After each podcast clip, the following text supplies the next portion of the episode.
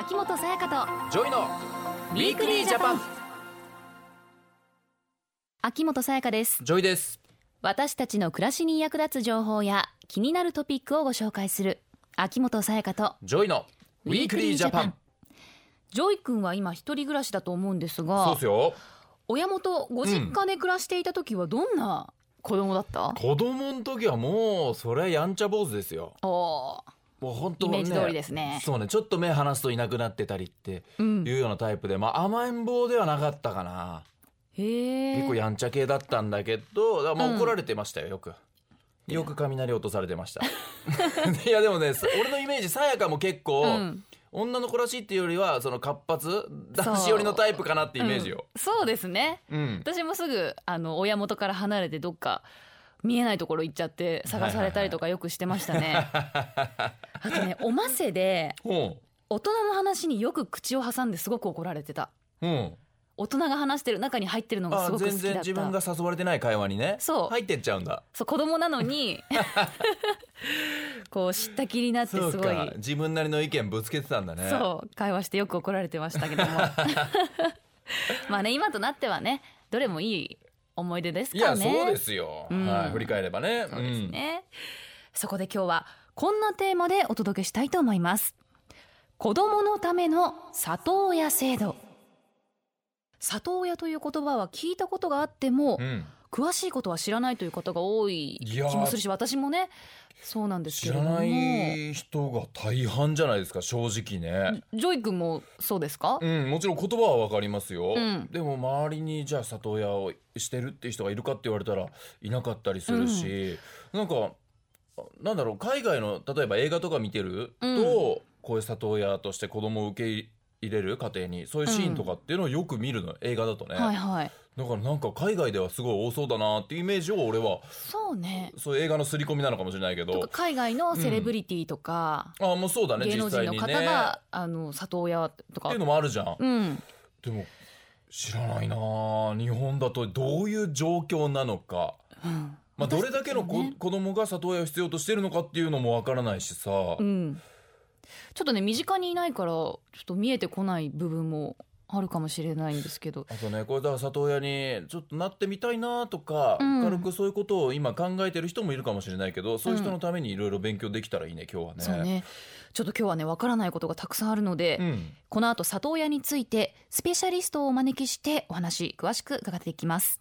秋元才加と JOYの Weekly Japanさあここからは厚生労働省子ども家庭局家庭福祉課の島礼二さんに子どものための里親制度について伺っていきますよろしくお願いします。よろしくお願いします。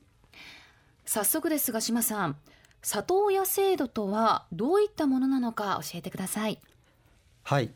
世の中には親が亡くなったり、親から虐待されたり、経済的に親と一緒に暮らせないなど、様々な事情により家庭で暮らせない子供がいます。はい、うんそうした子供を自分の家庭に迎え入れて、温かい愛情と理解を持って育て、健やかな成長のサポートをするのが里親制度というものです。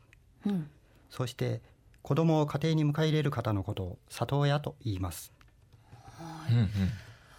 まあいろいろな事情で親と暮らせない子供がいるということなんですが、だね。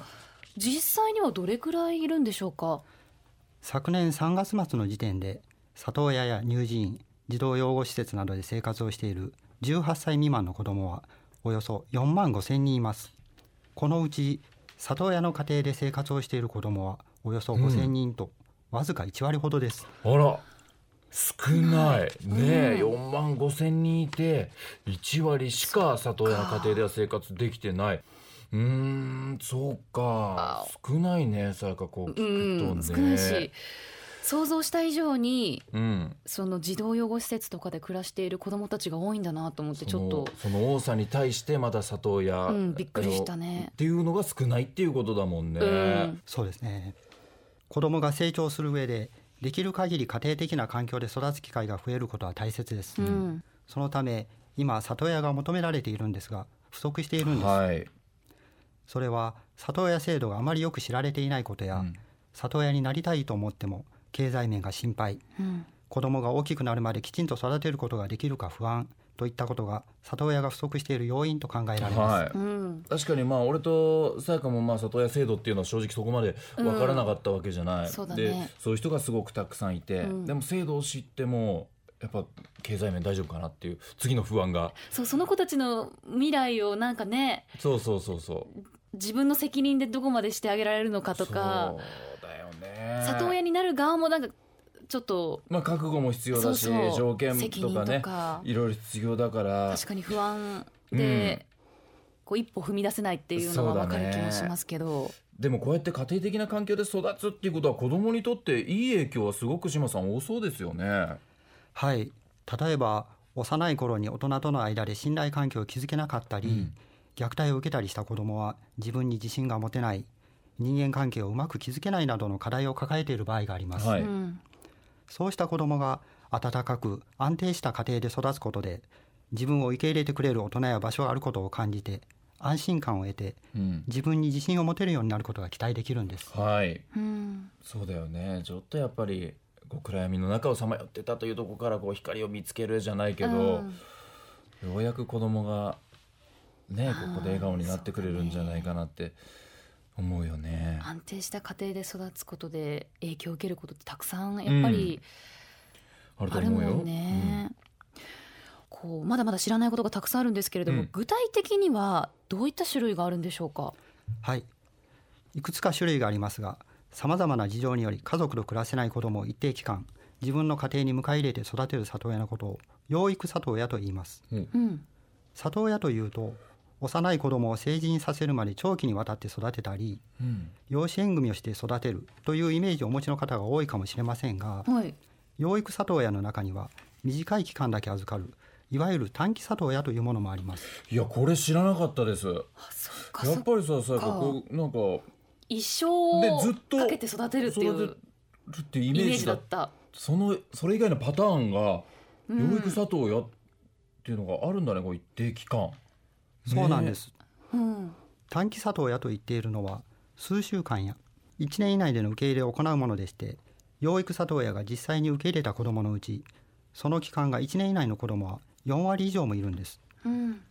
また自治体によっては短期里親の他にも週末のみ受け入れを行う週末里親や夏休みやお正月などの間のみ受け入れる季節里親というものもありますおこれだけパターンがいろいろああるね。ということだし、でもこれっていうことはね、うんやっぱこの里親になる人たちも自分たちの経済面大丈夫かなって心配がある人たくさんいると思うんだけど、ずっと面倒を見るということじゃなければ、うんそこに対しての不安っていうのは一つなくなるよね。そうですね。うん、だから自分のその里親になる人たちもうんその自分たちの環境うんと合わせて。と合わせてこう選べるわけだね。うーんそうかこれは知らない人多かっただろうね。うん。でもその中でもどのような方が里親っていうのをされているんでしょうか？里親にはお子さんがいらっしゃらない方もいればご自身のお子さんを子育て中の方子育てが終わった後に希望される方もいますうん。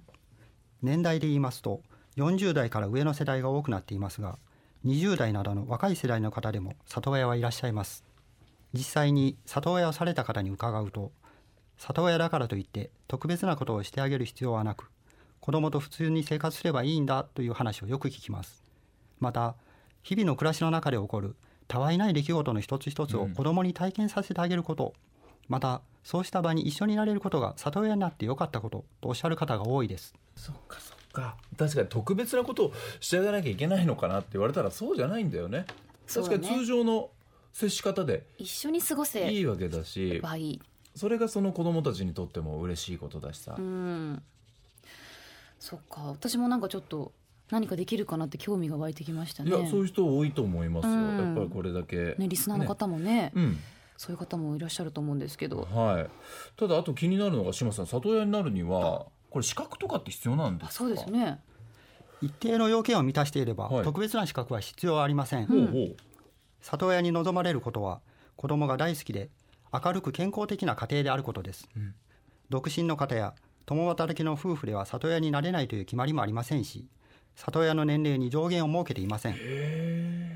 養育可能な年齢であるかどうかで判断しています。なるほど。教育可能な年齢。えあとこれえ独身でも島さん大丈夫なんですか？そうですね。いらっしゃいます。えあそれはもう男性女性問わずですか？そうですね。あの自治体の、はい。えー都道府県の里親名簿に登録されていることが必要になりますけれども、えーそれに登録していれば大丈夫ということなんだ。なんかさ勝手にさ、さやかご夫婦じゃなきゃダメ。ねえねえねえなんだろうこれもだからら俺たちが勝手にそう思っちゃってただけ。うん。なんだね。一定の要件というのはどういったことなんでしょうか？うん。例えば子どもの養育についての理解と熱意。子どもへの豊かな愛情があること。経済的に困窮していないこと。都道府県などが行う養育里親研修を修了していることなどが要件となっています。うん。こうした要件を満たせば里親名簿に登録されます。はい。その後受け入れ準備が整えば子どもとの引き合わせが行われお互い納得の上で里親委託が始まります、うん。あちゃんとこれやっぱりお互い納得っていうのは大事なんですね。そうですね。子供がなんかちょっと違うって思ったらその場合は？もう一度あの話し合ったりっていうのが引き合わせをやり直すところから始めます、へえ子供たちのための制度ですもんね。おっしゃるそうだよね。うんそっかそっか。えこの里親研修っていうのはどどうどういう研修なんですか？いどっかに行ってやるもんなんですか？えええー自治体の行っているはい。講座を受けていただくものと、ええ。うん。そこから実習に行って、はい。実際の子どもと触れていただくのと組み合わせて行っております。そうか実際にこう触れ合ってね。そうね里親としてもちゃんと、うん。こう研修受けてうん体制整えてってことですね、うんそうです。うんでもこのな中でもちょっと経済的に困窮してないことっていうこう要件あったんですけどそうだね里親になりたくても経済的に不安でためらう方もいるというお話先ほどありましたが里親になるとこう経済的なサポートとかはあったりするんですかね？はい。里親には里親手当などの経済的なサポートがあります。例えば養育里親の場合、子どもの養育に必要な里親手当が月に8万6千円、子どもの食費や洋服代などの生活費が月に約5万円、うんその他にも教育費や医療費などが実費で支給されます。また、経済的なサポート以外にも、子どもの怪我や病気、不測の事態の発生などに対応できるよう、養育里親研修で学べるほか、子どもを育てる中で悩みや不安がある場合に相談できるサポート体制があります。だからしっかりこうバックアップしてくれる体制っていうのがうん。整ってるんだね、こうね聞くとそこまでなんか不安を感じなくていいのかなっていう。確かに確かに、ふうに思うし、うん。これだけサポートがあるっていうのは心強いねそうやっぱね。ね心強い、まあねこのお話を聞いて私も里親になりたいなとかちょっと興味を持った方もいらっしゃると思うんですけど、まずどうしたらいいんでしょうか？そうね。はい。里親になるには都道府県などで里親名簿に登録されることが必要です。里親に興味のある方は、まずは児童相談所にご相談ください。児童相談所全国共通ダイヤル189番にお電話していただければ、お近くの児童相談所につながります。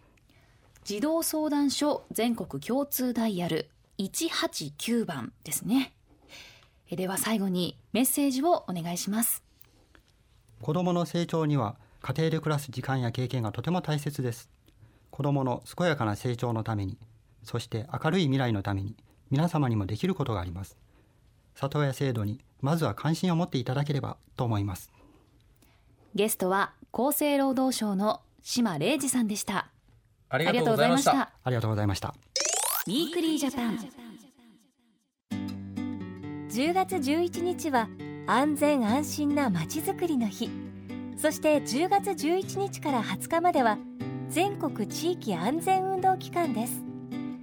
誰もが安全に安心して暮らせる地域社会の実現は私たちみんなの願いです。近年犯罪の件数自体は減少しているものの子どもや女性が被害者となる犯罪や高齢者を狙った特殊詐欺など日々の生活を脅かす犯罪が依然として後を絶ちません。警察ではこの期間中全国各地の自治体や学校地域の防犯ボランティアの皆様方と連携し犯罪の防止に関する広報活動やパトロール活動などさまざまな取り組みを実施します。この機会に自分たちが暮らす地域の安全安心について一緒に考えてみませんか？政府からのお知らせでした。 Weekly Japan東京 FM をキーステーションに全国38局ネットでお送りしてきました。秋元才加と JOYの Weekly Japan。今週は子供のための里親制度についてお話ししてきました、はい。まあ JOY君も私も初めて知ること、ね多かったですね。いや多かった、ん。なんかやっぱりこう里親になる。で、まあ、親っていう言葉がついてるし、うんやっぱりなるということは、うん。その子供もう生涯かけて面倒を見ていくのかなといううん。イメージがすごい強かったけども、短期があったり、ね週末だけとか季週末節だ限け定とか。1年とかだからいろんなこうパターンうん。があるんだなと思ってだから、まあそうね。こまでプレッシャーを感じなくてもうん。いいのかなっていうふうに思えたね。う確かに、ん。里親でいろんな経験してほしいなっていう思いが強くなりましたね。うん、まださだってうん。少ないわけでしょ、うん。4万5千人今さ施設とかで生活してる子がいて、うん。で里親に行けたのがそうか。行けてるのが5千人ぐらい。うん、残りの4万人の子はまだ施設にいる、だから私もこうまだ今はねうん、自分にできるのかなっていうところはあるけど、うん。これからなんかまあ年齢重ねて週末とか季節とかでなんかうん。受け入れることできるかなとかちょっと自分のことも考えちゃいました。うん、まあ子供の成長もそうだしあとも自分たちの成長にもうんつながるかもしれないよねうんやっぱ子供育てるっていううん経験を経てね。確かにそうですね。うん、これがもっとね、うん本当世の中の人に知ってもらえたら救われる子っていうのが増えるなって思うね。そうですね。うん、もっと詳しく知りたい方は全国児童相談所共通ダイヤル189番にお電話してください最寄りの児童相談所につながります。そして来週は知的財産のお話です。知的財産ね。これもまあ聞きますけども言葉自体は。うんそうですね。まだ難しいです。はい。ねブランドやデザイン技術やノウハウなど、うん。ビジネスを支える知的財産について私たちの暮らしにどんな風に関わってくるのか、スペシャリストに伺っていきます。はい、ぜひ聞いてください。お相手は秋元才加と JOYでした。また来週。秋元才加とジョイのウィークリージャパンこの番組は内閣府の提供でお送りしました